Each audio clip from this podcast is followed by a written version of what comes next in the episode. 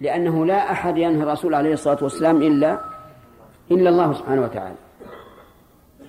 والنهي طلب الكف على وجه الاستعلاء. طلب الكف على وجه الاستعلاء بصيغة مخصوصة وهي المضارع المقرون بلا الناهية. هذا هو النهي هذه صيغته.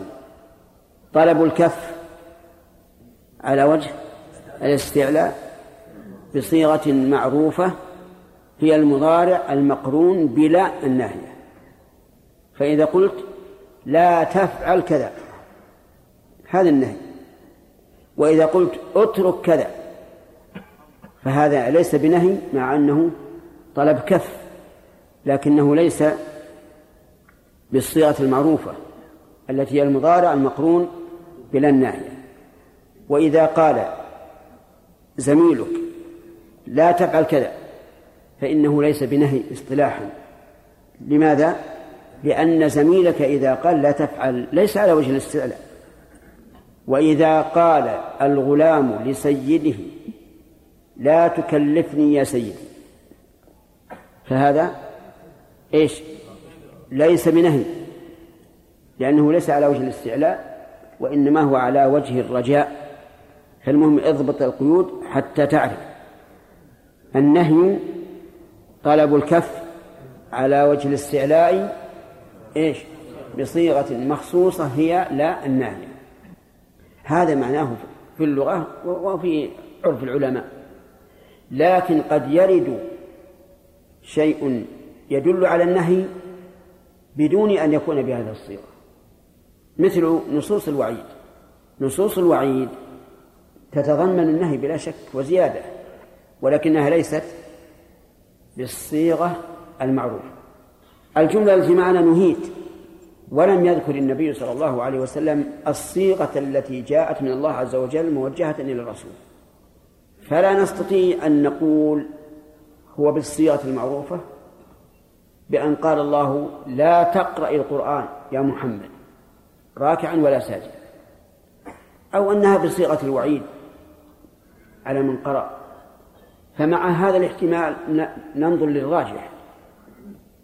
فما هو الأصل الذي يرجح أحد الاحتمالين؟ أنه نعم أنه بالصيغة المعروفة. لا تقرأ القرآن. قولها أن أقرأ القرآن راكعا حال من فاعل أقرأ. أو ساجدا أو للتنويع.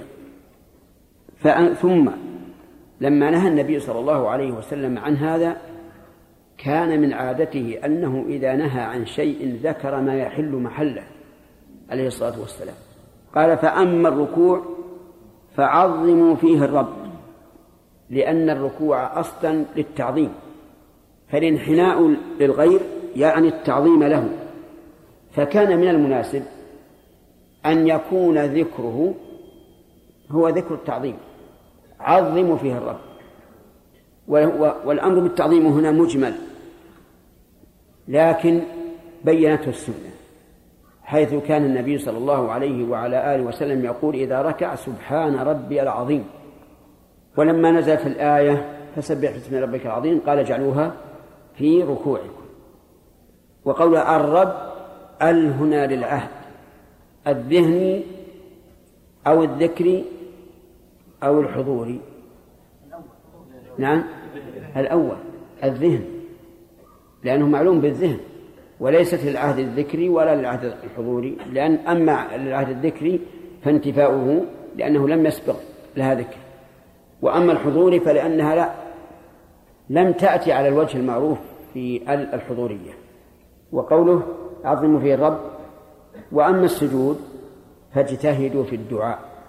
لكن مع التسبيح الواجب وهو سبحان ربي الأعلى لأن النبي صلى الله عليه وسلم كان إذا سجد يقول سبحان ربي الأعلى ولما نزلت سبح اسم ربك الأعلى قال اجعلوها في إيش؟ في سجودكم. سبحان ربي الأعلى.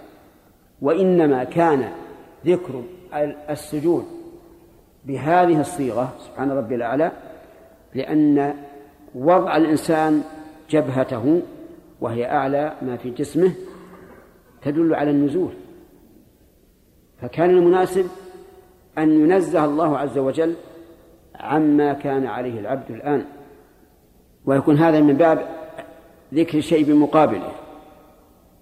فأنت لما نزلت جبهتك أثنيت على الله عز وجل بأنه الأعلى الذي لا يليق به أن يكون نازلا.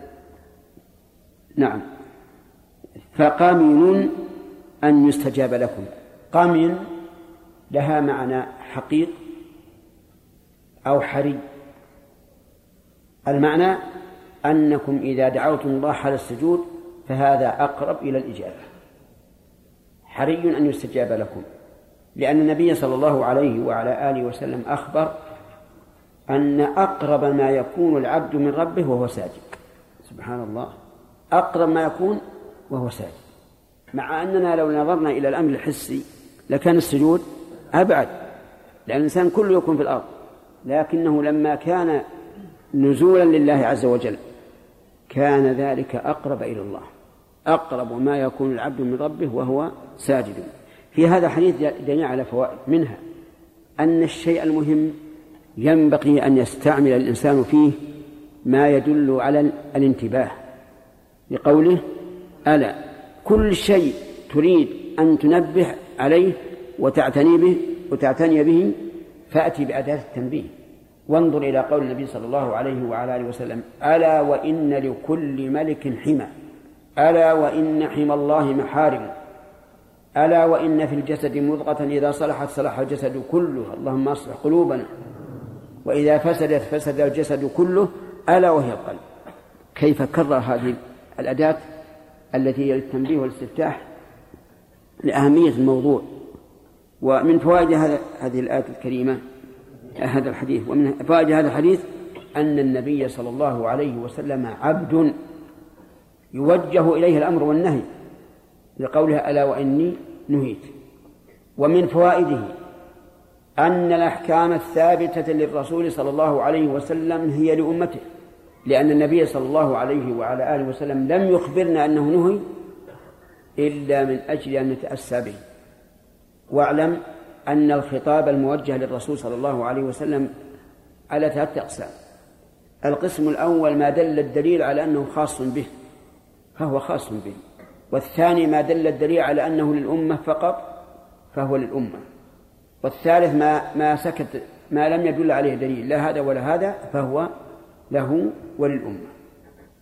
لأن الله تعالى قال لقد كان لكم في رسول الله أسوة حسنة لمن كان يرجو الله واليوم الآخر. وذكر الله كثيرا. فهنا لما نهي الرسول عليه الصلاة والسلام هل نقول إن النهي خاص به أو عام؟ عام. لأنه إذا لم يوجد دليل على الخصوصية وجب أن يكون عاما. أي إنسان يقول لك هذا موجه للرسول فقل نعم لكنه إذا وجه للرسول فهو موجه لنا لأننا مأمورون بإيش؟ باتباعه. ومن فوائد هذا الحديث عظمة القرآن العظيم. عظمة القرآن العظيم. وجهه أنه نهي الإنسان المصلي الذي يناجي الله أن يقرأ القرآن في حال الركوع والسجود. لأن حال الركوع والسجود فيها نوع من التطامن والتواضع من الإنسان فلا يليق بالقرآن أن يكون على أن يكون التالي على هذه الحال أرأيت الآن؟ لو أنك تحدثني وأنت راكع أو تحدثني وأنت ساجد أو تحدثني وأنت قائم أيهما أبلغ في التعظيم؟ قائم بلا شك. لو حدثتني وأنت راكع قلت هذا الرجل ما بالي ما بال بي ولا اهتم بي. أو واحد مثلا بيحكي كلام لشخص. يقول أيها الناس احضروا فإني سأحدثكم عن حديث عن كلام فلان. حضر الناس وركعوا قام يحدثهم. وش يصير هذا؟ يعني يعني قل أو كذلك سجد. لهذا قال أهل العلم لما كان القرآن الكريم عظيم المنزلة كان حقه أن يكون حال ارتفاع الإنسان يعني وهو إيش؟ قائم. طيب. من فوائد هذا الحديث أن الإنسان لو قرأ القرآن وهو راكع أو ساجد بطل الصلاة.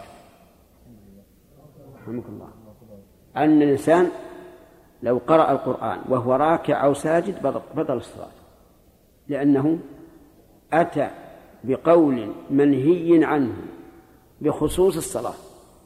يعني مو من النهي من النهي العام بخصوص الصلاة. فكان مبطلا لها. فلو أن الإنسان ركع وبدأ يتلو قول الله تعالى إن في خلق السماوات والأرض واختلاف الليل والنهار لآيات لأولي الألباب. فصلاته باطلة.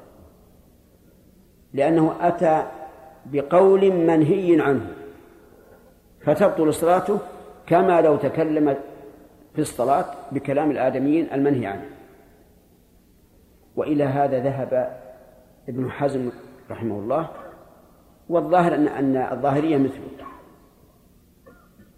وقالوا نحن هذا منهي عنه بخصوص والإنسان إذا قرأ القرآن في حال الركوع ماذا يوصف؟ بأنه عاصي. عاصي لله. معصية خاصة بالصلاة فتبطلها. لكن أكثر أهل العلم يقولون إن الصلاة صحيحة. ويجيبون عن هذا بأن النهي ليس لذات القرآن ولكن لمحل القرآن. وإلا فإن القرآن مشروع في الصلاة فهو من من جنس الأذكار المشروعة فيها. فالنهي ليس لذات القرآن بل لكونه في هذا المحل. وانفكوا بذلك عن القول في إبطال الصلاة. طيب من فوائد هذا الحديث أن الإنسان لو دعا في سجوده بما بآية من كتاب الله. مثل أن يقول ربنا اغفر لنا ذنوبنا وإسرافنا في أمرنا وثبت أقدامنا وانصرنا على القوم الكافرين. فإن ذلك جائز لأنه لم يقرأ القرآن لكن دعا بالقرآن. أفهمتم؟ بخلاف ما لو قال لقد جاءكم رسول من أنفسكم عزيز عليه ما عنتم حريص عليكم بالمؤمنين رؤوف رحيم فهنا ينهى عنه. ولذلك لو أن الجنوب دعا بالآية ربنا اغفر لنا ذنوبنا. وإسرافنا في أمرنا وثبت أقدامنا وانصرنا على القوم الكافرين لكان هذا جائز. لأنه دعا بالقرآن والحديث الذي معنا أن أقرأ القرآن بأن يتلوه يريد قراءته. وعليه فإذا دعا بما يوافق القرآن فلا حرج عليه في ذلك ولا إثم عليه. من فوائد الحديث حسن تعليم النبي صلى الله عليه وعلى آله وسلم وحكمته في تعليمه وهو أنه لما ذكر ما ينهى عنه عوض عنه ما يحل ويؤمر به. كيف؟ لما قال نهي نهيت أن أقرأ القرآن راكعا أو ساجدا أتى بعوض. وهو أن الركوع يعظم فيه الرب وأن السجود يكثر فيه من الدعاء. وهذه الطريقة هي طريقة القرآن الكريم. قال الله عز وجل يا أيها الذين آمنوا لا تقولوا راعنا بعدها وقولوا انظرنا. فنهى عن الكلمة وأتى بعوضها. كذلك السنة. قال قال النبي صلى الله عليه وسلم لا تقولوا ما شاء الله وشئت ولكن ما شاء الله وحده. ولما أتي إليه بتمر جيد تمر جيد قال من أين هذا؟ قالوا يا رسول الله نأخذ الصاع من هذا بالصاعين والصاعين بالثلاثة. قال أول عين الربا. وأرشد عليه الصلاة والسلام في هذه المسألة أرشد إلى أن يباع التمر الردي وتؤخذ القيمة ويشترى بالدراهم تمرا جيدا. فلما نهى عن هذه المعاملة أتى بمعاملة بدلها وهكذا ينبغي لكم. إذا نهيتم الناس عن شيء والناس قد ابتلوا به أن تذكروا عوضه اذكروا العوض المباح لئلا توقعهم في حرج أو لا يمتثل أمر. ما نهيتم عنه. ثم إذا فعلتم هذا فإنما سرتم على ما على ما سار عليه القرآن وسار عليه النبي صلى الله عليه وسلم. أما بعض الناس مثلا يأتي ويعظ الناس ويقول هذا حرام هذا حرام والناس محتاجون إليه إذا لم يجدوا بدله ويسكت ليس بصواب. بل يقول هذا حرام ولكن هذا حلال. لأجل أن يكون الناس متسع. من فوائد هذا الحديث أن أن الركوع محل التعظيم. عظموا فيه الرب. طيب الواجب سبحان ربي العظيم كما جاءت به السنة. لكن لو قال سبحان الله وبحمده سبحان الله العظيم كلمتان حبيبتان إلى الرحمن خفيفتان على اللسان ثقيلتان في الميزان. يجوز أو لا يجوز؟ يجوز. يجوز.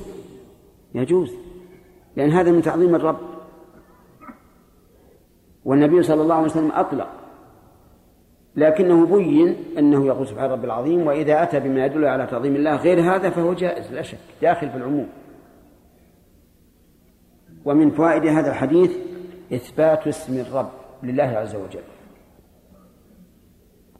الرب في القرآن الكريم لم يأتي إلا مضافا. الحمد لله رب العالمين. رب السماوات والأرض وما أشبه ذلك. لكن السنة جاءت به معرفا بأل في هذا الحديث وهو كما رأيتم في الصحيحين. وكذلك في الحديث الذي في السنن السواك مطهرة للفم إيش؟ مرضاة للرب. فالرب عند الإطلاق هو الله سبحانه وتعالى. وعلى هذا فيجوز أن نضيفه إلى الأسماء الحسنى لأن النبي صلى الله عليه وسلم سمى الله به. ومن فوائد هذا الحديث أنه ينبغي الاجتهاد في الدعاء حال السجود. اجتهد في الدعاء. يعني بالغ فيه. وابذل الجهد. الجهد القلبي والنطق. بمعنى أن تدعو الله بإخلاص وصدق وافتقار إلى الله عز وجل. ما تدعو على أن هذا الشيء معتاد لك؟ كما يوجد منا في كثير من الأحيان يدعو الإنسان على شيء معتاد. لا ادعو الله بإلحاح صدق وإخلاص. نسأل الله أن يعيننا وإياكم على هذا لأن هذا أرجى للإجابة. ومن فوائد الحديث أن للإنسان أن يدعو بما شاء. يدعو بما شاء. وجه ذلك أن النبي صلى الله عليه وعلى آله وسلم لم يقيد ما قال في الدعاء للآخرة أو في الدعاء ولا تدعو للدنيا فادعو بما شئت. أما الدعاء للآخرة فواضح. الدعاء للدنيا يجوز أو لا يجوز؟ الدنيا يا جماعة يجوز تقول اللهم اللهم ارزقني بيتا ملكا واسعا. يجوز؟ طيب. يجوز يا محمود أن تقول اللهم ارزقني سيارة فخمة؟ محمود. نعم. يجوز؟ طيب. يجوز أن تقول اللهم ارزقني لباسا جديدا؟ يجوز. أي شيء تدعو به جائز إلا أن تدعو باسم أو قطيعة رحم وأما قول بعض العلماء لا يجوز الدعاء بشيء من أمور الدنيا. فهذا ضعيف. إلى من أذهب إذا احتجت شيء في دنياه أدعو غير الله. ثم إني دعوت في الصلاة التي هي أقرب للإجابة. فأدعو الله بما شئت. من أمور الدين والدنيا. طيب. إنسان عليه درس صعب فجعل في سجوده اللهم سهل علي. مادة الإنجليزي. نعم. جائز ولا جائز؟ جائز. كل دعاء لا ما لم يكن إثما أو قطيعة رحم ادعوا الله به. وجه ذلك يا جماعة أن نفس الدعاء عبادة. أنا ما خرجت بدعاء عن عبادة الله عز وجل. نفس الدعاء عبادة. حتى وإن سألت شيء من أمور الدنيا فهي عبادة. فكيف نبطل الصلاة بذلك؟ فالقول بأنه لا يجوز الدعاء بشيء من أمور الدنيا وأن الإنسان لو دعا بشيء من أمور الدنيا بطل الصلاة قول ضعيف. لا سيما وأن لدينا عموما. لما ذكر النبي صلى الله عليه وسلم التشهد قال ثم ليتخير من الدعاء ما شاء. ومن فوائد هذا الحديث اصبر يا سليم. من فوائد هذا الحديث أن بعض الأحوال تكون أقرب إلى الإجابة من بعض. فهنا الدعاء في السجود أقرب إلى الإجابة من الدعاء في الركوع. لأن النبي صلى الله عليه وسلم نص عليه وقال إنه أحرى فالإنسان له أحوال تكون الإجابة أولى أقرب. كذلك الأزمان. في أزمان تكون الإجابة فيها أقرب كثلث الليل الآخر وبين الأذان والإقامة وما أشبه ذلك. كذلك الأمكنة الأمكنة يكون بعض الأمكنة أقرب إلى إجابة الدعاء كالكعبة المشرفة وما أشبه ذلك. طيب المضطر يجاب من أي الأنواع؟ الأحوال. نعم من الأحوال. إذا قال قائل أليس قد ثبت في الصحيحين وغيرهما أن النبي صلى الله عليه وعلى آله وسلم لما أنزلت سورة النصر إذا جاء نصر الله والفتح إلى آخره كان يكثر أن يقول في ركوعه وسجوده سبحانك اللهم ربنا وبحمدك اللهم اغفر لي؟ فالجواب بلى. لكن هذا لا ينافي قوله عظموا فيه الرب.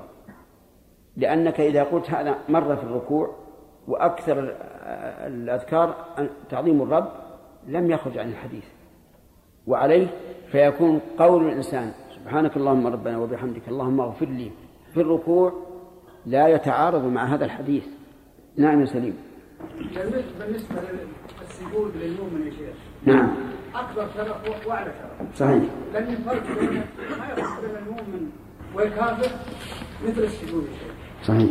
لأن السجود ما ما ما تنازل به كافر والمؤمن أحسن ما يكون. وونس ما يكون؟ فهو بحاله والثاني يسجد لرب ما ما يتصور بنفسه أعظم من هذا نعم صحيح. صدق. صدق. ولهذا أبى أبى أبى إبليس أن يسجد لآدم.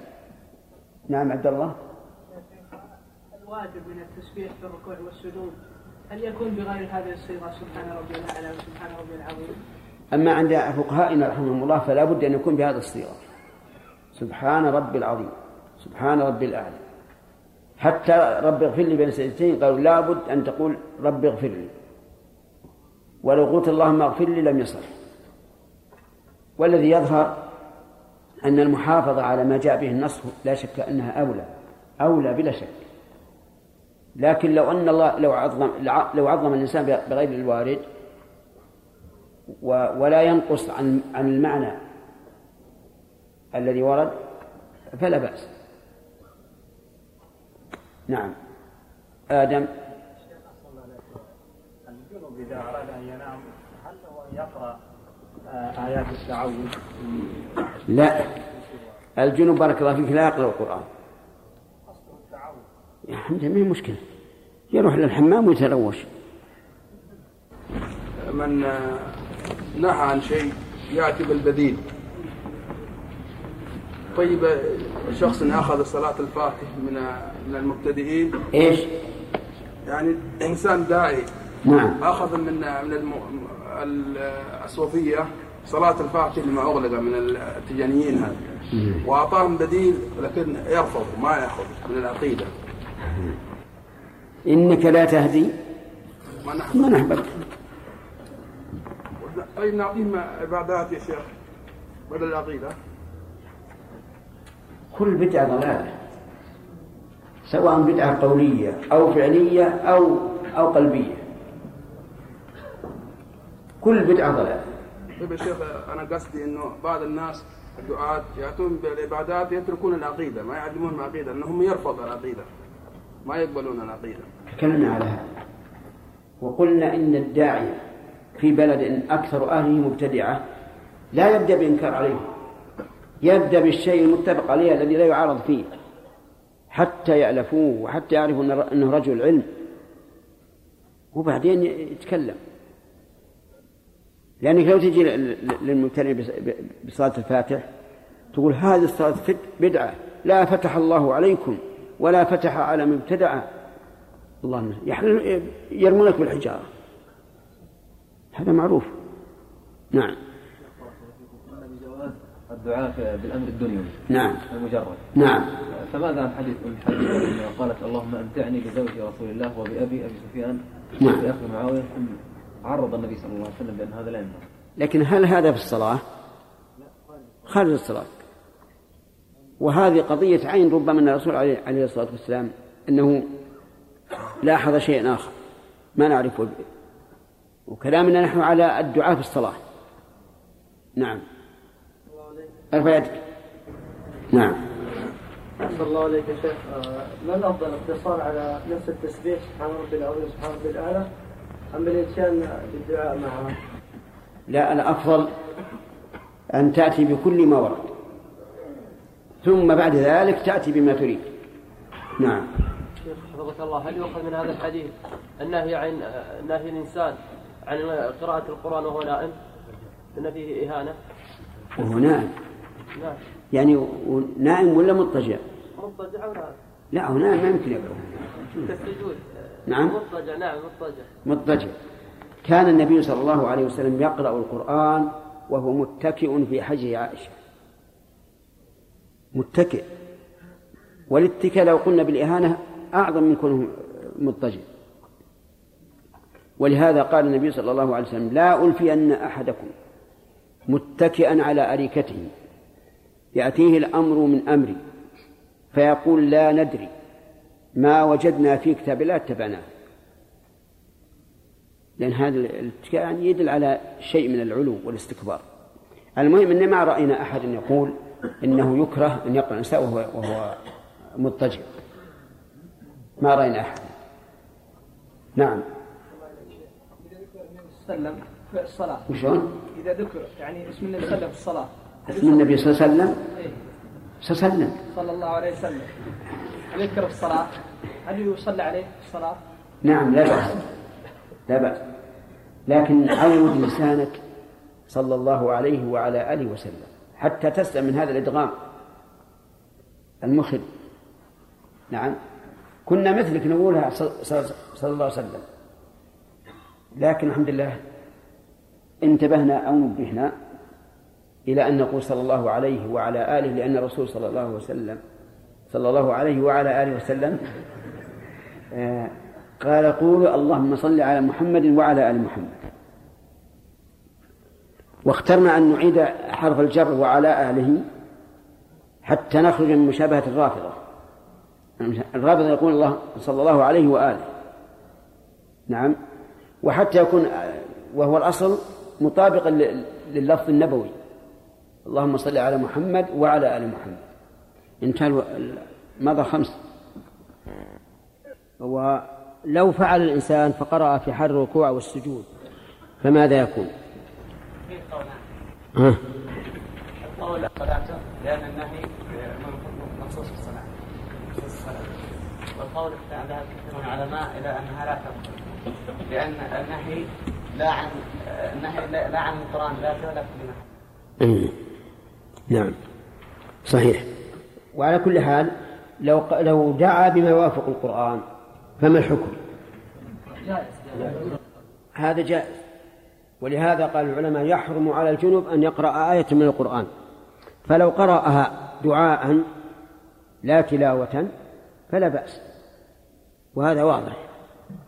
إنما الأعمال بالنيات وإنما لكل امرئ ما نوى. نأخذ درس جديد. قال وعن وعن عائشة رضي الله عنها.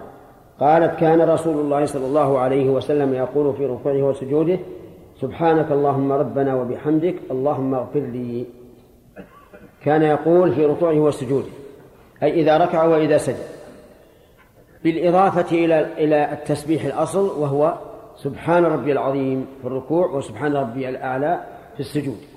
يقول في الركوع سبحانك اللهم ربنا وبحمدك. سبحانك أي تنزيها لك عن كل ما يليق بعظمته وسلطانه جل وعلا. فينزه عن كل نقص. القدرة لله عز وجل بلا عجز. والقوة بلا ضعف والسمع بلا صمم. والبصر بلا عمل. وهكذا. فالتسبيح يعني التنزيه عن كل ما لا يليق بالله عز وجل. قالوا إنه مأخوذ من قولهم سبح الرجل في الماء إذا نزل فيه وأبعد. وقوله اللهم يعني يا الله هذا أصلها.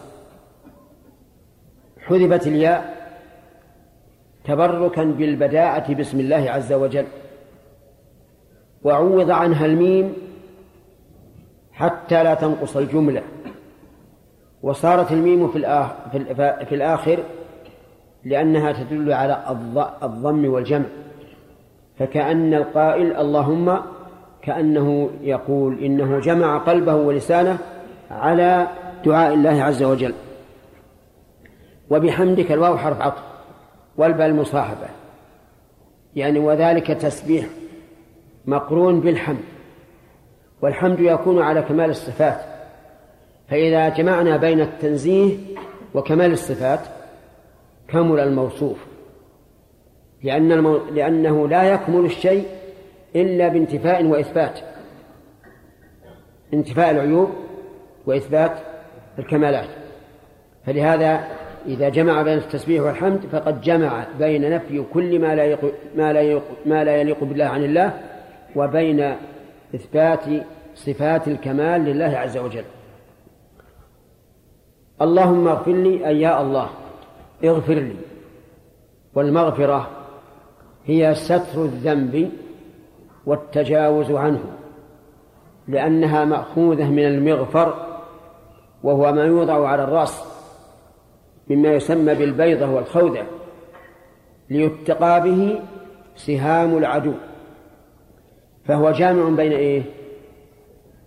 بين الستر والوقاية. ولهذا لا تتم المغفرة إلا بذلك. فلو أن الإنسان فضح بذنبه في الدنيا ولم يعاقب عليه في الآخرة فإنه لا يقال غفر له لأنه عوقب. وإذا ستر عليه في الدنيا ولكن عوقب عليه في الآخرة فإنه لا يقال إنه غفر له. لأنه عوقب عليه. فالمغفرة تش... تتضمن هذين الشيئين.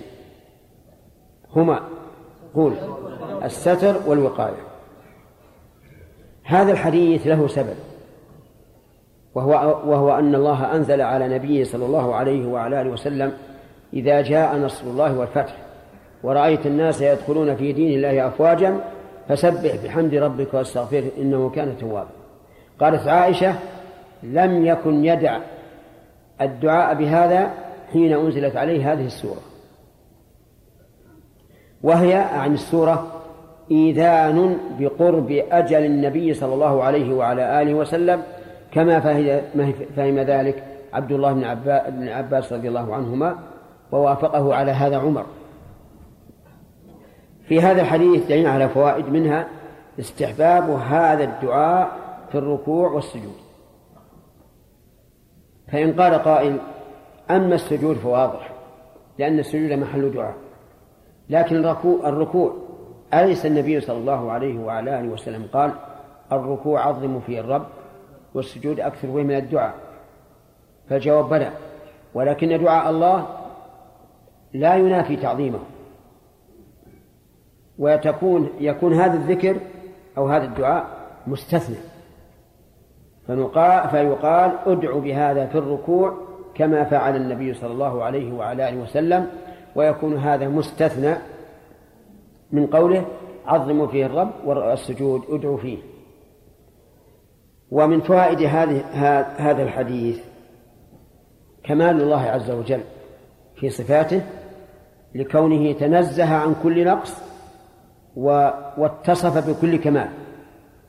فمن أين يؤخذ هذان؟ من قوله سبحانك اللهم هذا التنزه عن كل نقص.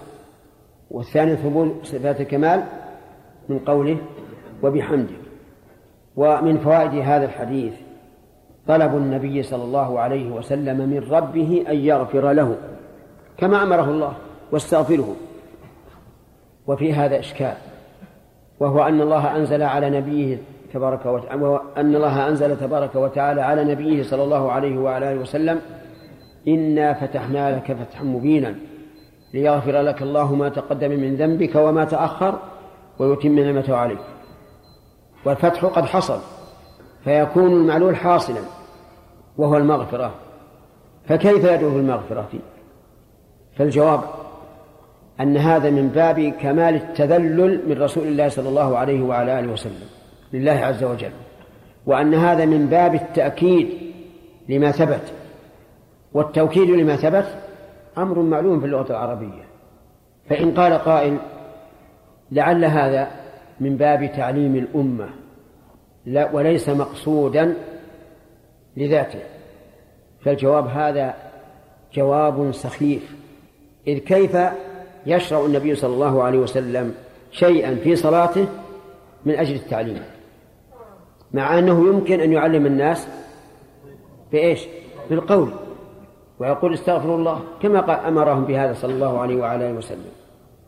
وهذا الجواب أعني أن المقصود بذلك التعليم دون التعبد به جواب كما قلت لكم سخيف وقد أجاب به من قال إن الإنسان بعد الصلاة لا يجهر بالذكر.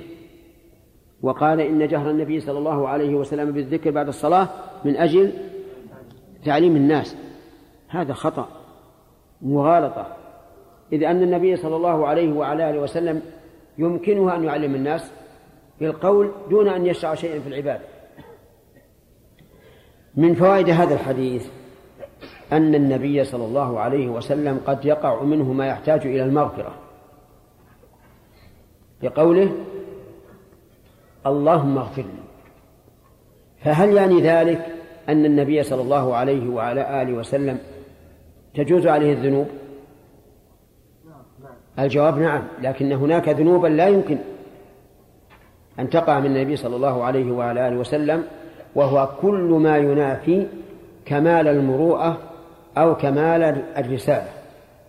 هذا ممنوع مطلقا. فالرسل الكرام عليهم الصلاة والسلام يمنعون مما يخل بالمروءة والآداب. مثل الزنا اللواط السرقة وما أشبه هذا. هذا هم معصومون منه.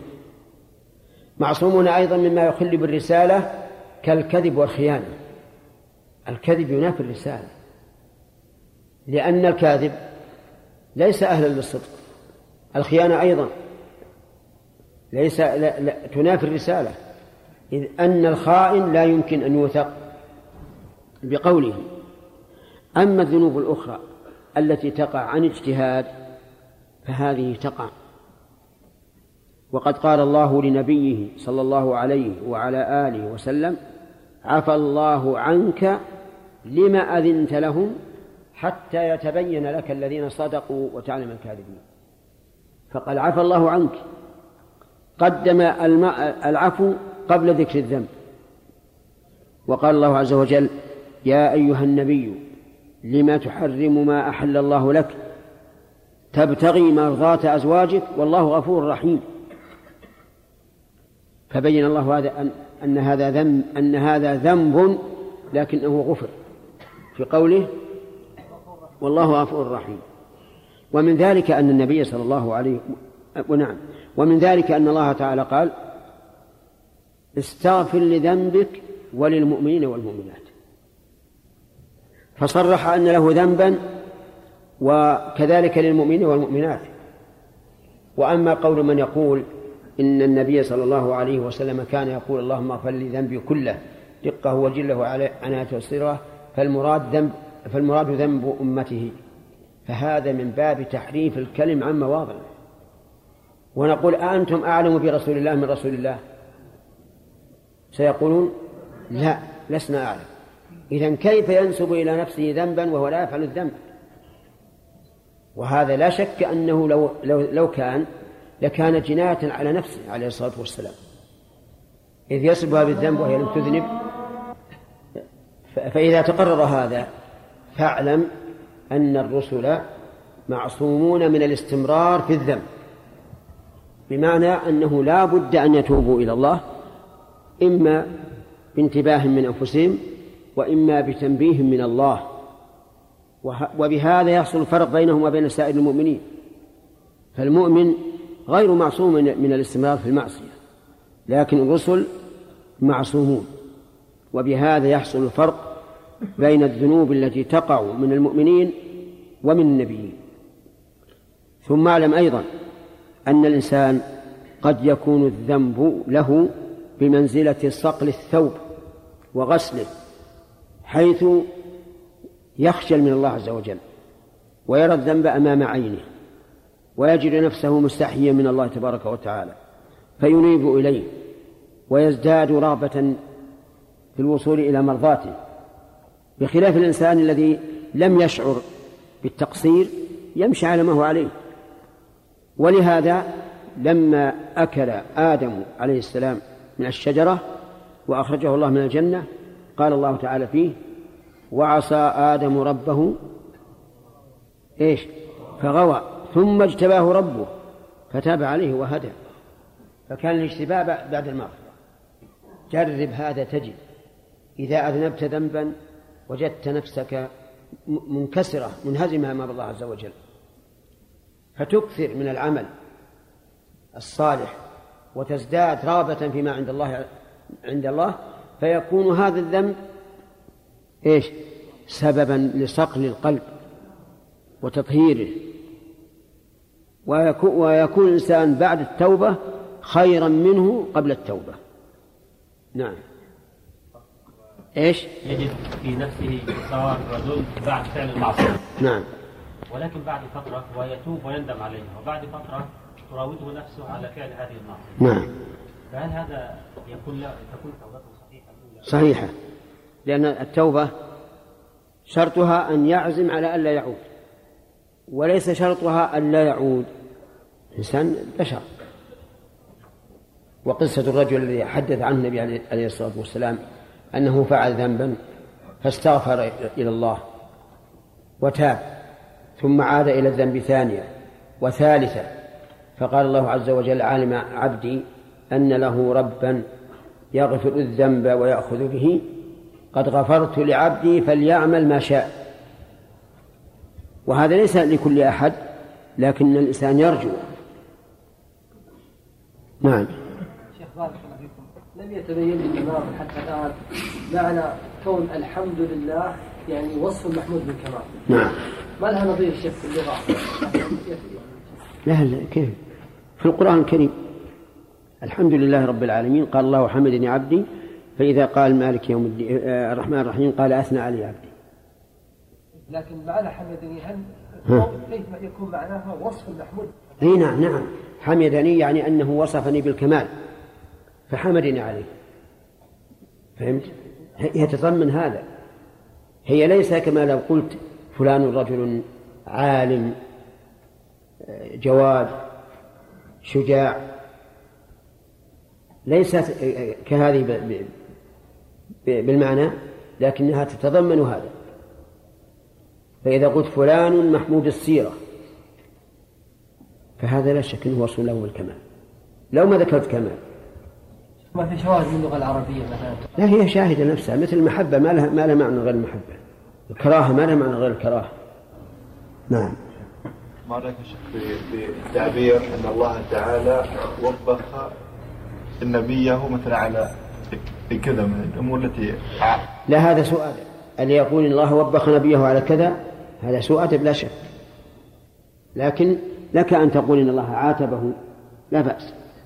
تعاتبه على كذا وكذا. أما وبخ كلمة قاسية. ما تليق في, في هذا الموضوع. يحيى. آه، في, في الركوع. ها؟ في الركوع. سبحانك اللهم ربنا وبحمدك اللهم اغفر لي هذا الدعاء قلنا مستثنى من ال... نعم. هل يعني يستدل بمثل هذا الحديث الشيخ أنه يجوز الدعاء في, الس- في الركوع تبعا؟ والله لا شك أن ما أرشد إليه الرسول صلى الله عليه وسلم هو الخير. أكثر من تعظيم الله في الركوع وأكثر من الدعاء في السجود. نعم. أحسن الله إليك يا شيخ. نسمع البعض في السجود وفي الركوع. سبحان ربي الأعلى وبحمده هل هذا يعني؟ ما في الأفضل الاقتصار على ما ورد. فإن ثبت عن النبي صلى الله عليه وسلم أنه قال هذا فهو مشروع لا شك. من تبعهم بإحسان إلى يوم الدين. حديث عائشة الذي مر علينا.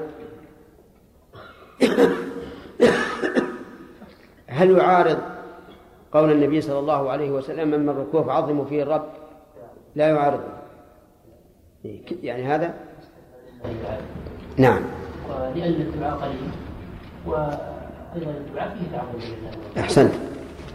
هذا يكون مستثنى لأن الدعاء قليل ولأنه أي الدعاء تعظيم الله عز وجل بلا شك. ثم نقرأ حديث أبي هريرة رضي الله عنه. قال قال رسول الله صلى قال كان رسول الله صلى الله عليه وسلم إذا قام إلى الصلاة يكبر حين يقوم ثم يكبر حين يركع ثم يقول سمع الله لمن حمده حين يرفع. حين يرفع صلبه من الركوع ثم يقول وهو قائم ربنا لك الحمد ثم يكبر حين يهوي ساجدا ثم يكبر حين يرفع رأسه ثم يكبر حين يسجد ثم يكبر حين يرفع ثم يفعل ذلك في الصلاة كلها ويكبر حين يقوم من الثنتين من الجلوس متفق عليه. هذا الحديث في بيان التكبيرات تكبيرات الانتقال وكذلك تكبيرة الإحرام. يقول أبو هريرة رضي الله عنه كان النبي صلى الله عليه وسلم إذا قام إلى الصلاة يكبر حين يقوم وهذه تكبيرة الإحرام. وسبق أن لها شروطا منها أن تقع بهذا اللفظ. فلو قال الله أعظم أو أجل أو أعز أو أكرم لم يصح لم تنع من الصلاة. في فيقول الله أكبر. قال ثم يكبر حين يركع. قوله حين يركع يعني إذا أهوى إلى الركوع. لأن هذا التكبير تكبير انتقال فيكون حالة الانتقال. ثم يقول ثم يكبر حين يركع ثم يقول سمع الله لمن حمده حين يرفع رأسه حين يرفع صلبه من الركوع. يقول إذا رفع في حال النهوض سمع الله لمن حمده. ومعنى سمع الله لمن حمده أي استجاب لمن حمده. واستجابة الحمد هي هي الإثابة عليه لأنه ليس دعاء ولكن متضمن للدعاء. لأن كل من أثنى على الله عز وجل ماذا يريد من الله؟ يريد الثواب والأجر. فالثناء على الله متضمن للدعاء. يقول ثم يقول وهو قائم ربنا لك الحمد. أو لك الحمد. بالواو. يقول وهو قائم يعني بعد أن يستتم قائما يقول ربنا ولك الحمد. وربنا منادى. منصوب بياء النداء لأنه مضاف. والتقدير يا ربنا. وقوله ولك الحمد معطوف على جملة محذوفة بعد النداء. يعني يا ربنا أثبنا ولك الحمد أو يا ربنا اسمع لنا ولك الحمد. فالواو حينئذ معطوفة على جملة محذوفة وسبق معنى الحمد. ثم يكبر حين يهوي ساجدا. ويجوز يهوي ساجدا. من أهوى أو من هوى. وهذا أيضا تكبيرة انتقال ما بين القيام والسجود. وقوله ساجدا فاعل نعم حال من فاعل يهوي. ثم يكبر حين يرفع رأسه. منين؟ من السجود. ثم يكبر حين يسجد. ثم يكبر حين يرفع ثم يفعل ذلك في في الصلاة كلها ويكبر حين يقوم من الثنتين بعد الجلوس. نعد التكبيرات إن شاء الله بعد. هذه التكبيرات كما تعلمون متفق على أن متفق على أن تكبيرة الإحرام ركن. لا بد منها. ولكن هل يشترط أن تكون بلفظ التكبير أو تكون بلفظ التكبير أو وما كان في معناه على خلاف والقول الراجح أنه لا بد أن تكون بلفظ التكبير. الله أكبر. لو مد الهمزة في الله لم تصح لأنها تقلب الجملة الخبرية جملة إنشائية. ولو مد الباء في قول أكبر لم تصح. التكبيرة لأنها تنقل المعنى إلى معنى آخر. فأكبار عندهم في اللغة جمع كبر كأسباب جمع سبب والكبر يا عبد الرحمن بن جمعة ما هو؟ ما تدري؟ ذكرناه. الكبر هو الطبل. أتعرف الطبل؟ طيب. فالمعنى يفسد بهذا بلا شك. هل. هل يشترط أن تكون بالهمزة أو يجوز أن تكون بالواو؟ اللغة العربية تجيز أن تكون الهمزة واوا إذا ضم ما قبلها. وعليه كثير من المؤذنين تجده إذا كبر يقول الله أكبر. والحمد لله أن فيه لغة.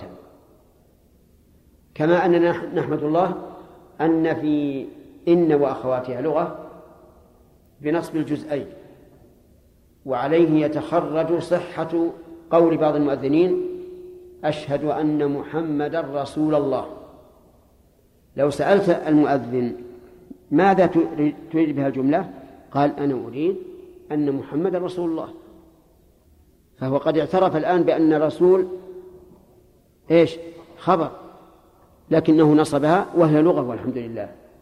وعليها قول الشاعر إن حراسنا أستى إن حراسنا أستن بالنصب. أما على اللغة المشهورة فإنه إذا قال أشهد أن محمدا رسول الله فالجملة لم تتم لأن الرسول تكون صفة تحتاج إلى خبر. وبقية التكبيرات غير تكبيرة الإحرام اختلف فيها العلماء رحمهم الله. منهم من قال إنها سنة. تصح الصلاة بدونها ولو تركها عمدا. ومنهم من قال إنها واجبة ولكنهم اتفقوا على أنها ليست من الأركان. من قال إنها واجبة يعني أنه لو تعمد تركها بطلت الصلاة وإن تركها سهوا جبرت بسجود السهو. هذا القول هو الراجح إنها واجبة. دليل الوجوب أن النبي صلى الله عليه وعلى آله وسلم كان يواظب عليها. لم يتركها قط. وقد قال صلوا كما رأيتموني أصلي. وشيء واظب عليه النبي صلى الله عليه وعلى آله وسلم وقال صلوا كما رأيتموني أصلي لا يمكن أن نقول أنه سنة وأن الإنسان مخير بين فعله وتركه. هذا من جهة الأثر. من جهة النظر أن هذه الانتقالات لا بد لها من فاصل. يميز بعضها عن بعض. وذلك بإيش يا آدم؟ بإيش؟ في شيء الليلة عندك؟ يعني شوف نعم. ها؟ سرحت. واسترحت. الله يهديك الله يهديك. طيب. من جهة النظر لا بد أن أن تتمايز هذه الأركان بعضها عن بعض وذلك بالتكبير. من فوائد هذا الحديث أن التكبير يكون عند الانتقال عند الانتقال من الركن إلى الركن. ولا بد أن يكون في ما, ما بين الركنين لا بد أن يكون فيما بين الركنين. مثلا إذا أراد أن يسجد يكبر يكون التكبير ما بين حركته إلى الهوي حتى يسجد. انتبه. لو لو بدأ به قبل أو كمله بعد فكمن تركه على المشهور من المذهب. قالوا لأنه قبل أن أن يهوي إلى السجود مثلا في قيام له ذكر خاص فلا يمكن أن تدخل ذكرا في محل في غير محله كذلك في السجود. السجود له ذكر خاص. لو أخرت التكبير أكملت التكبير في السجود لأدخلت ذكرا. نعم في غير محله لذا إذا بدأ به قبل أو أكمله بعد فإنه لا يجزئ. ولكن نعلم لكن نعلم أن هذا أمر لو أخذنا به لشققنا على كثير من الأئمة فضلا عن عن المأمومين. ولهذا كان القول الراجح في هذه المسألة أنه لو شرع فيه قبل قبل أن يتحرك إلى الركن الثاني ولكنه أكمله في حال الهوي فلا بأس. وكذلك لو أكمله آه، بعد أن وصل إلى الركن الثاني فلا بأس. طيب لو كبر التكبير كله قبل أن يهوي فهنا نقول لا يجزي. لأنه أتى بذكر مشروع في غير محله وترك ذكرا واجبا في محله كذلك أيضا لو لم يكبر إلا إذا وصل إلى الركن الثاني فإن ذلك لا يجزئ. لماذا؟ لأنه ترك ذكرا واجبا في محله وأتى بذكر في غير محله. والعجب أن بعض المجتهدين من الأئمة عن غير علم في حال السجود يقول لا لا أكبر حتى أصل إلى الأرض. لماذا يا شاطر؟ قال لئلا يسبقني الناس في السجود. لو كبرت من من حين الهوي لو وصل الناس إلى السجود قبلي. وهذا لا يجوز. لأن الواجب أن يقوم الإنسان بما عليه ومن خالف فعلى نفسه. أما أن أغير الشريعة أو أغير ما شرع من أجل أن لا يغير ما شرع هذا المأموم فهذا لا يجوز. واضح يا جماعة؟ طيب إذن القول الراجح أنه إيش؟ أن أن التكبيرات الانتقال واجبة. وأنه لا حرج أن يبدأ بها قبل أن يتحرك أو ينهيها قبل بعد أن يصل إلى إلى الركن الثاني. من فوائد الحديث من فوائد هذا الحديث أن ظاهره أن التكبيرات سواء. أن التكبيرات سواء. يعني تكبيرة الهوي إلى السجود كتكبيرة القيام للجلوس. ولا فرق.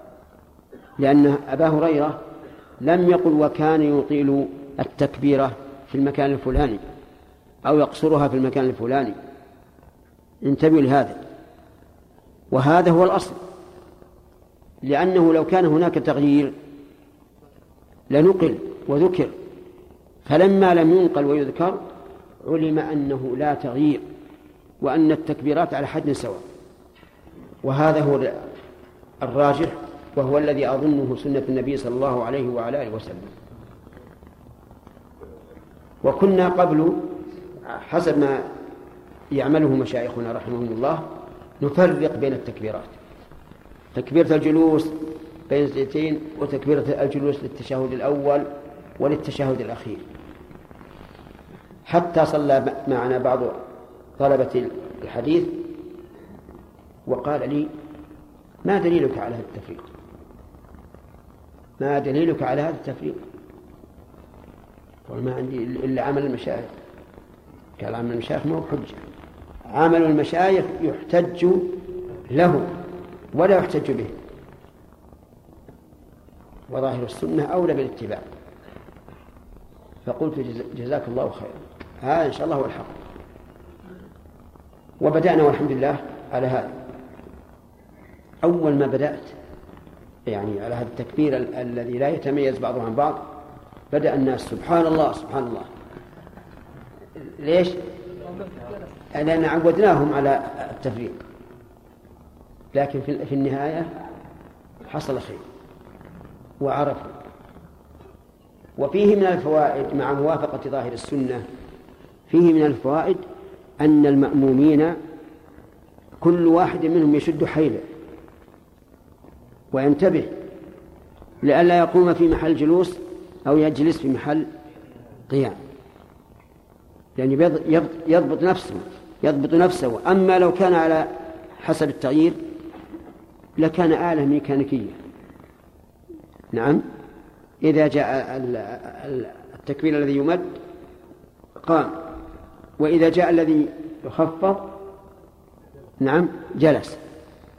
فكان في هذا فائدة للمأمومين. ثم فيه فائدة ثالثة أنه إذا كان المأموم بعض المأمومين ليس يشاهد ليس يشاهد في مكان آخر مثلا هنا في محل النساء.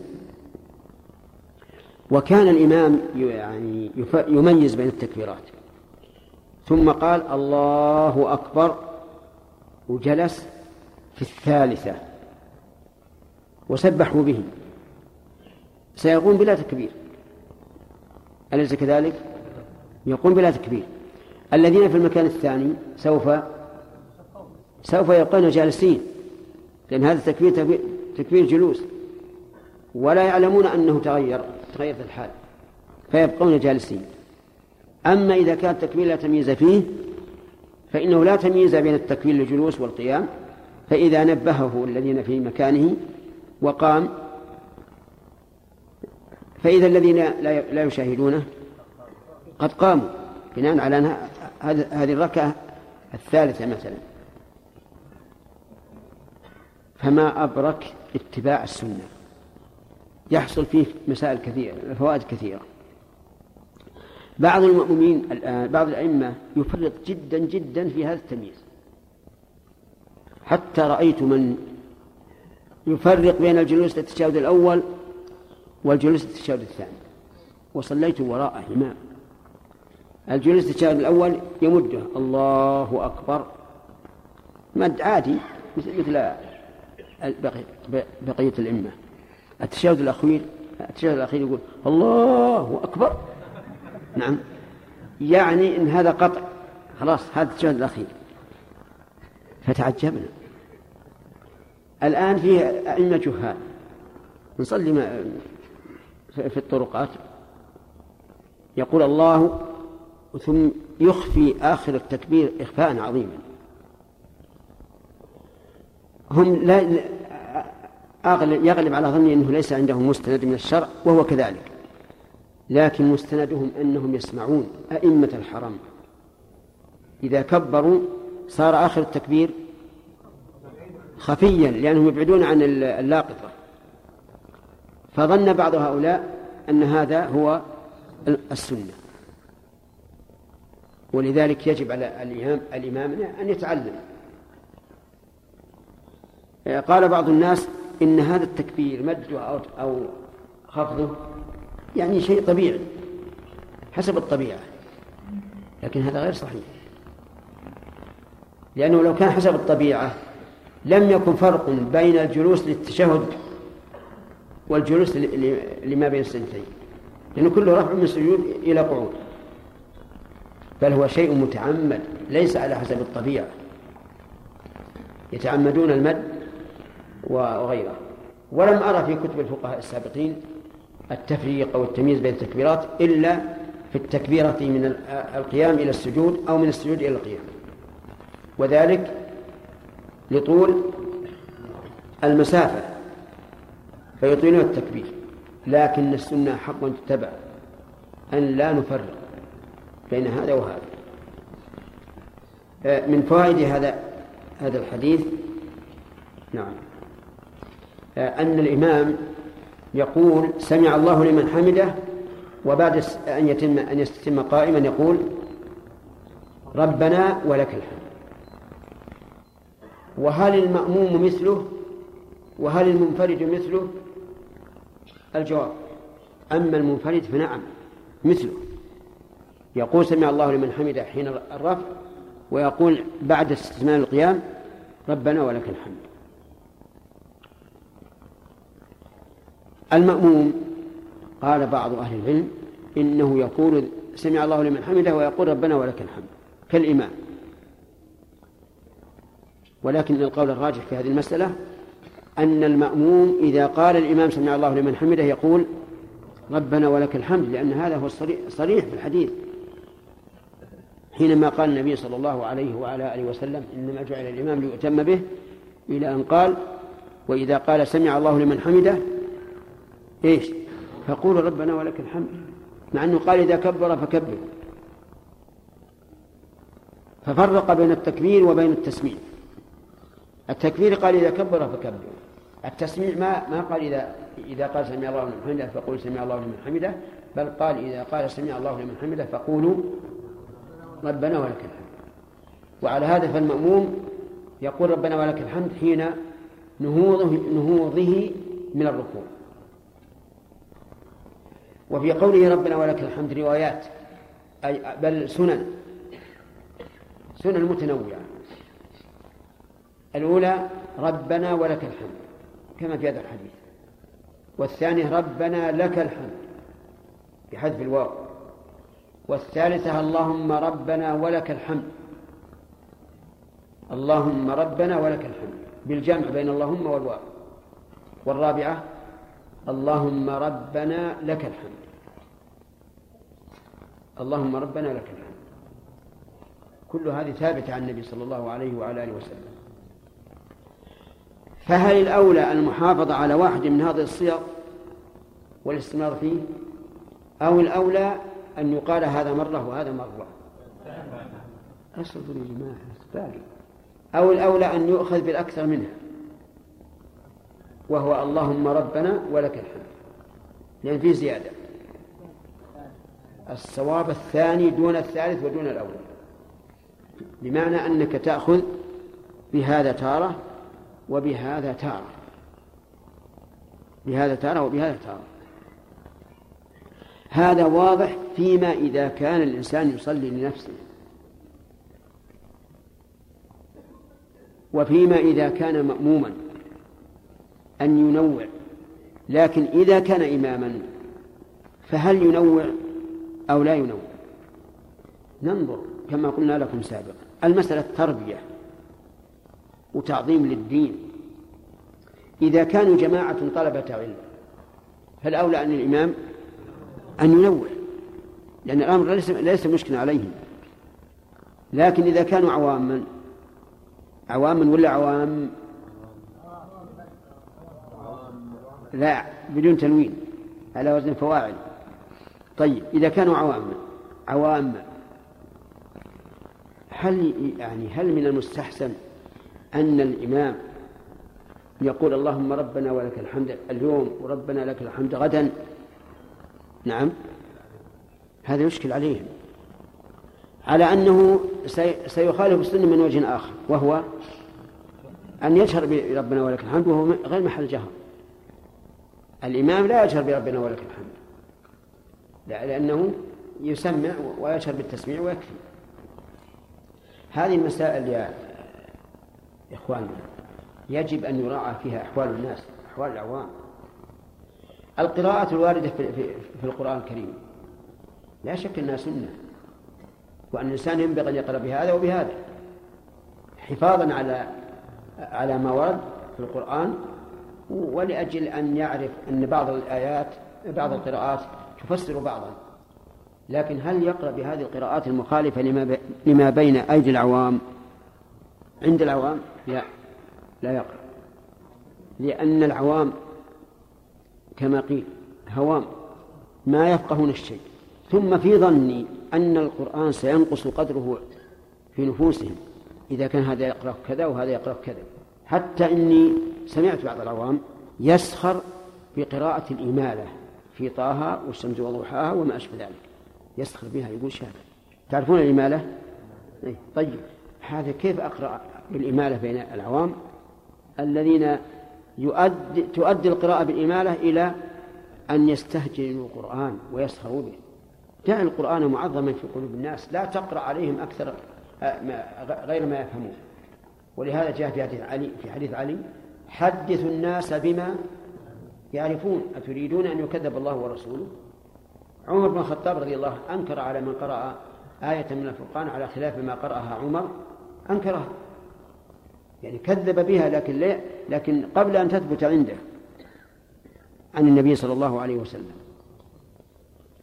فالعامي إذا أتيت إليه بقراءة خارج عما يعرف ربما ينكرها ويكذب بها أو أو ويسخر بالذي قرأها أيضا لأنه لا يعرف. فلاحظوا هذه المسألة في توجيهاتكم الناس وفي إفتائكم الناس. لاحظوا هذه المسألة. دعوا الدين محترما بين العوام حتى يبقى مؤثرا في نفوسهم. أنا أذكر آه، التهجد في رمضان 23 ركعة. التراويح عند الناس معظمة عظيما جدا. بدأ الناس يخصلونه حتى أوصلوها إلى 11 و 13 خفت عند الناس. لكن الحمد لله الآن لما كان أكثر الأئمة يقتصرون على 11 أو 13 يعني بقي التعظيم. فالأصل أن العوام يبقون على ما هم عليه ما لم يخالف الشرع. طيب في هذا الحديث هذا من الفوائد التكبير إذا رفع إذا سجد وإذا رفع من السجود في جميع الركعات. التكبير في جميع الركعات. كم يكون فيه من تكبيرة إذا استثنينا تكبيرة الإحرام؟ دخل بالرباعية. كم من تكبيرة؟ عشرين. الركوع الرفع من سمع الله تسميع. السجود الرفع منه السجود الثاني القيام. هذه خمسة في الركعة الواحدة؟ والثاني خمسة أعضاء عشرين. حسب الركعات نعم.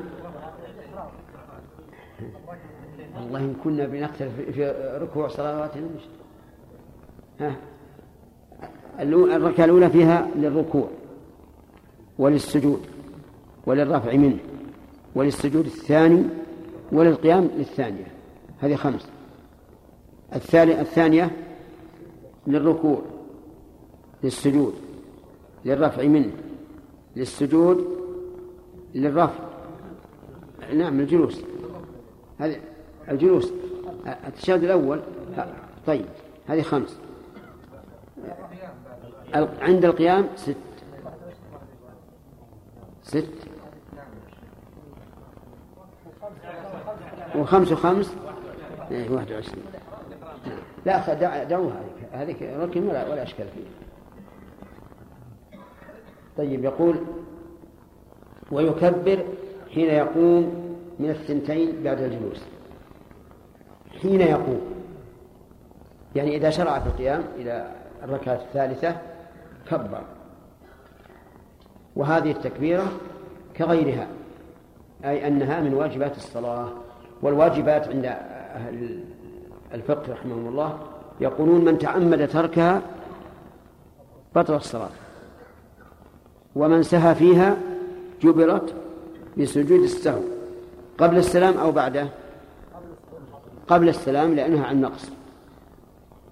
نعم. بعض الجهال من المؤذنين يقول أشهد أن لا إله إلا الله. أن. نعم هل هذا يغير المعنى؟ نعم يغير المعنى؟ هو لو سألته لقال لا أجاب بالمعنى الصحيح. لكنه لغة لا يصلح لأن أن لا يحدث اسمها ضمير شان. الذي الذي يحدث اسمها وتكون ضمير شان هي المخففة. نعم. إذا أذن المؤذن بمد بمد الألف إكبار الله أكبر قال الله أكبر. الباء. نعم. يمد الباء. اي ما يصلح سؤال إذا كان سؤال بالنسبة لمن يجيب المؤذن هل يجيب هذا المؤذن؟ سؤاله يقول إذا كان المؤذن يقول الله أكبر فهل يجاب؟ لأن أذانه تبين أنه غير صحيح هل يجاب أو لا يجاب؟ ماذا تقولون؟ لا يجاب لأنه غير صحيح لكن يجب أن ينصح هذا المؤذن ويبين له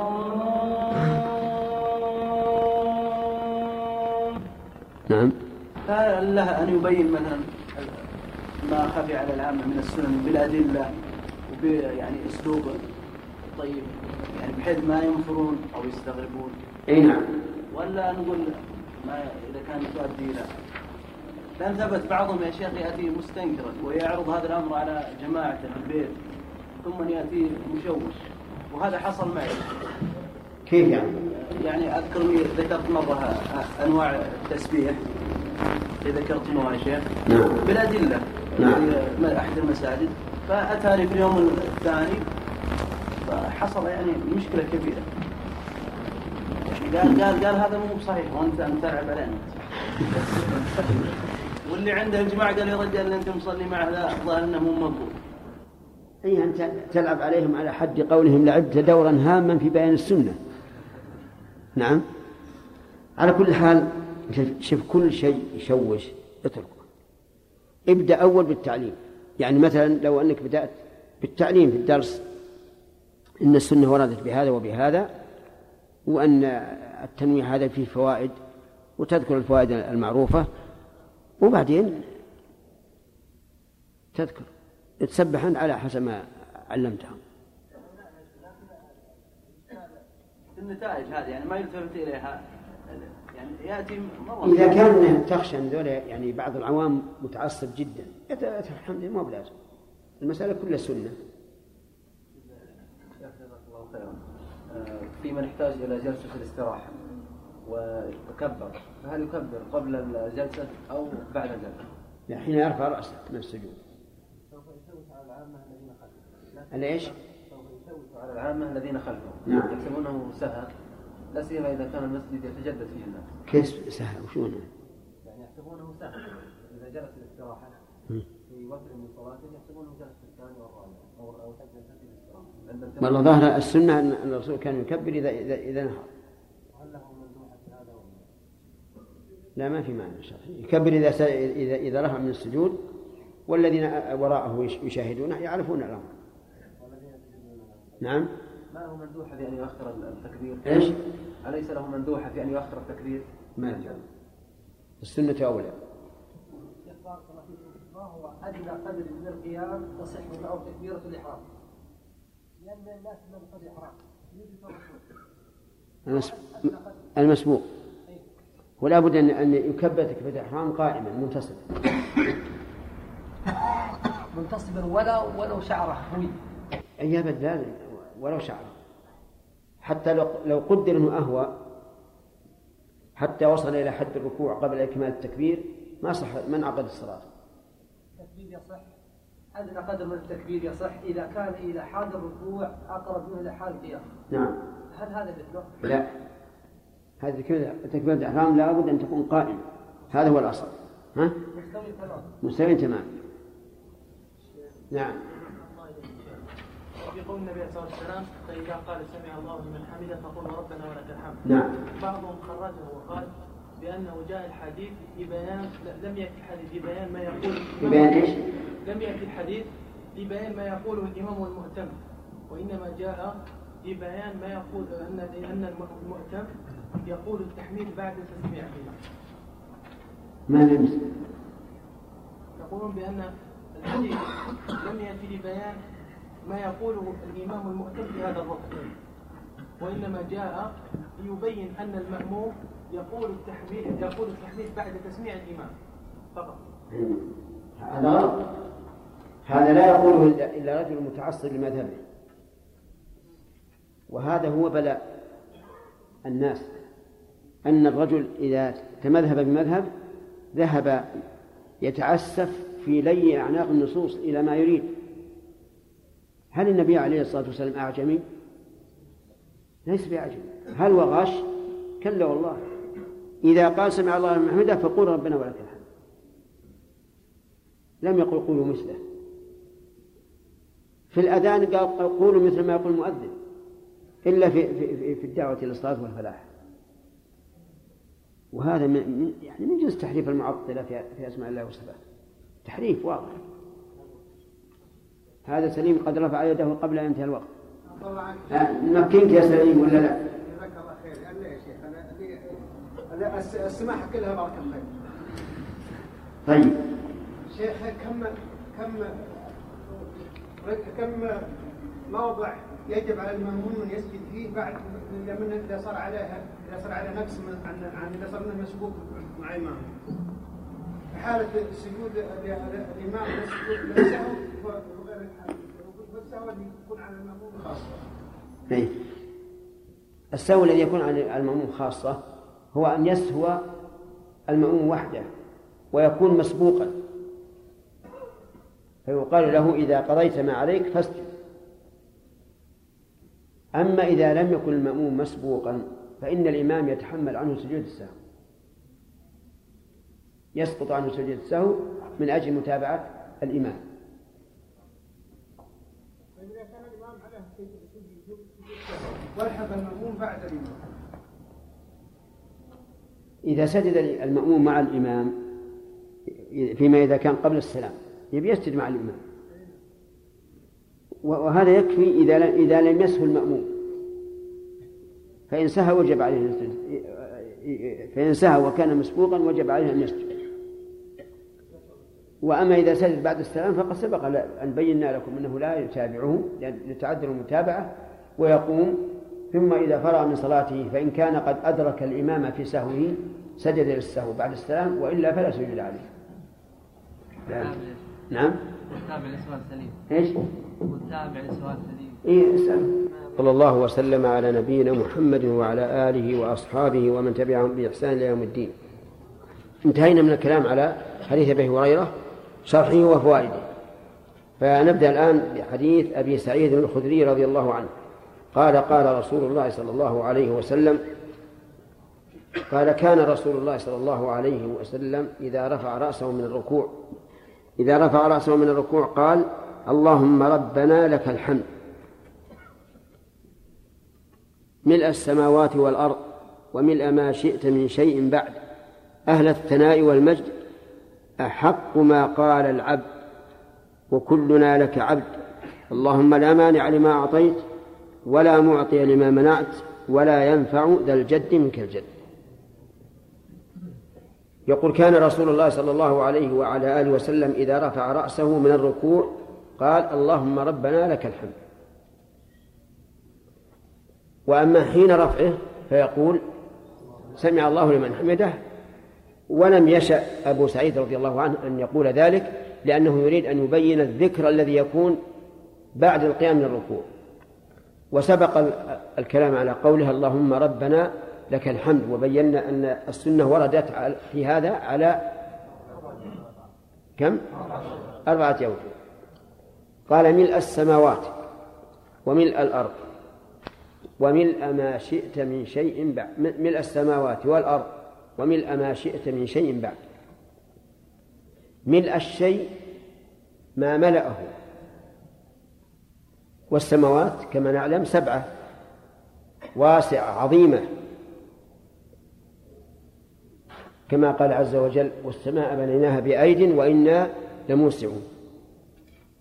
ومن الأرض يعني الأراضين السبع كلها. واختلف العلماء في معنى ملء. فقيل المعنى أنه لو كان أجساما لملأ لملأ السماوات والأرض. وهذا فيه نظر. لأنه إذا كان أجساما فسوف فسوف يحصل فرق عظيم في الكمية. أليس كذلك؟ لأن الأجسام الكبيرة يقل عددها إذا ملأت السماوات والأرض والصغيرة يكثر عددها وهذا يختلف اختلافا كثيرا. في الكمية. وإذا كنا نريد أن يكون كتلة واحدة ما يحتاج أن نقول لو كان أجساما لما ألى ذلك لملأ ذلك. فإذا كنا نقدر أن هذا الحمد أجسام متفرقة لزم من ذلك أن تختلف الكمية اختلافا كثيرا. أرأيت حب البر تضعه في الفنجان يكون عدده كم؟ قل خمسمائة حبة. لكن حب الحمص يكون أقل من هذا بكثير. وإن جعلتها كتلة واحدة لا تقل أجساما. قل كتلة كالهواء ملأت هذا. وقيل المعنى من السماوات والأرض. المعنى أن حمد الله عز وجل مالئ للسماوات والأرض لأن كل ما في السماوات والأرض فهو مخلوق لله عز وجل. وقد حمد الله نفسه على خلق السماوات والأرض فقال الحمد لله الذي خلق السماوات والأرض وجعل الظلمات والنور. وعلى هذا فالمعنى من السماوات أن حمد الله عز وجل شامل لكل ما في السماوات والأرض لأنه خلقه وهو سبحانه وتعالى محمود على خلقه. وهذا أقرب إلى المعنى. أنه لعظم هذا الحمد كان شاملا لكل ما في السماوات والأرض. قال وملء ما شئت من شيء بعد. هل الله شاء شيء شيئا بعد هذا؟ نعم. شاء شيئا قبل السماوات والأرض ويشاء شيئا بعد السماوات والأرض. أما ما بعد السماوات والأرض فمعروف الجنة والنار.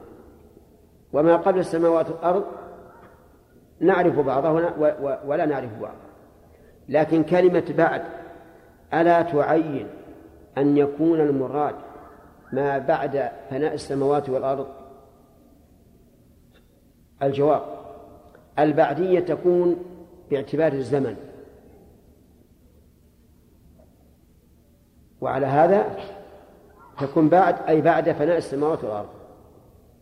وتكون بمعنى الحال البعدية تكون بمعنى الحال أو بمعنى وراء أو بمعنى سوى. فيكون و... نعم فيكون ما شئت من شيء بعد أي بعد السماوات والأرض السابق واللاحق. وهذا هو الأصح لأن هذا أعم. أهل الثناء والمجد بفتح اللام. أو بضم اللام. هي الآن مكتوبة عندنا بالفتح. على أنها منادى. والأصل يا أهل الثناء والمجد. ويجوز الرفع من حيث الإعراب والمعنى أيضا. ويكون المعنى أنت أهل الثناء والمجد. لكن الأول أبلغ مناداة الله عز وجل ووصفه بهذا أبلغ لأن النداء به يتضمن الإقرار به والنداء به والخبر فقط يتضمن إيش؟ الإقرار فقط أهل الثناء يعني أنك يا ربنا أهل للثناء